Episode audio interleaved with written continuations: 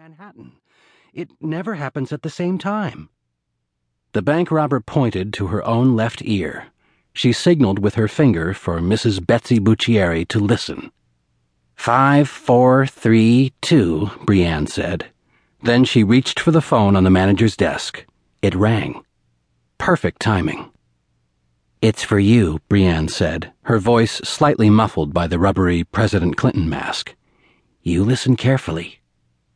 She handed the phone to Mrs. Buccieri, but she knew the exact words the bank manager would hear and who the speaker was.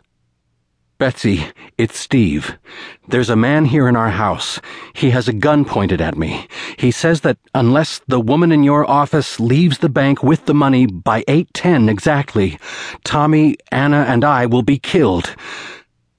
The phone line suddenly went dead. Her husband's voice was gone. Steve? Steve! Tears flowed into Betsy Buccieri's eyes and rolled down her cheeks. She stared at the masked woman. Don't hurt them, please. I'll open the vault for you. Brienne repeated the message the bank manager had already heard. 810 exactly, not one second later. And no stupid bank tricks, no silent alarms, no dye packs. Follow me, no alarms, Betsy Buccieri promised. They arrived at the door of the bank's Mosler vault. It was 8.05. Open the door, Betsy. We're losing time. Your family is losing time. Steve, Anna, little Tommy could die. It took a little less than two minutes for Betsy Buccieri to get into the vault. Stacks of money were plainly visible on nearly all the shelves, more money than Brienne had ever seen in her life. She snapped open two canvas duffel bags and began filling them with the cash. Mrs. Buccieri and Jean Galetta watched her take the money in silence. As she'd been instructed to, Brienne counted off the minutes as she filled the duffel bags. 807, 808. Finally, she was finished with her part in the vault. I'm locking you both inside the vault. Don't say one word or I'll shoot you, then lock your dead bodies up.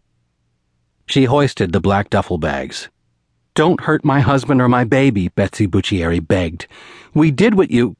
Brienne slammed the heavy metal door on Betsy Buccieri's desperate plea.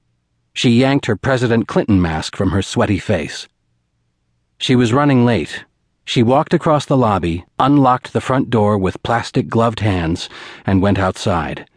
She felt like running as fast as she could to her car, but she walked calmly as if she didn't have a care in the world on this fine spring morning.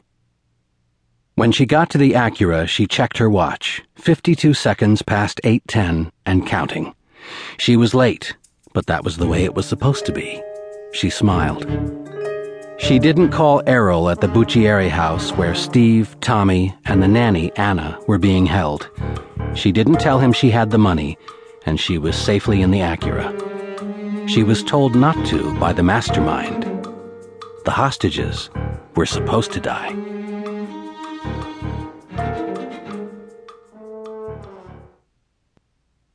There's an old saying that I've learned to believe in my time as a detective.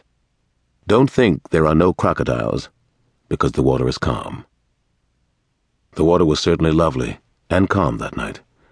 My young and irrepressible daughter Jenny had Rosie the cat up on her hind legs, and she was holding Rosie's front paws in her hands. Roses are red, violets are blue, Jenny sang in a sweet, lilting voice. Friends, relatives, and neighbors had begun to arrive for the christening party at our house on Fifth Street.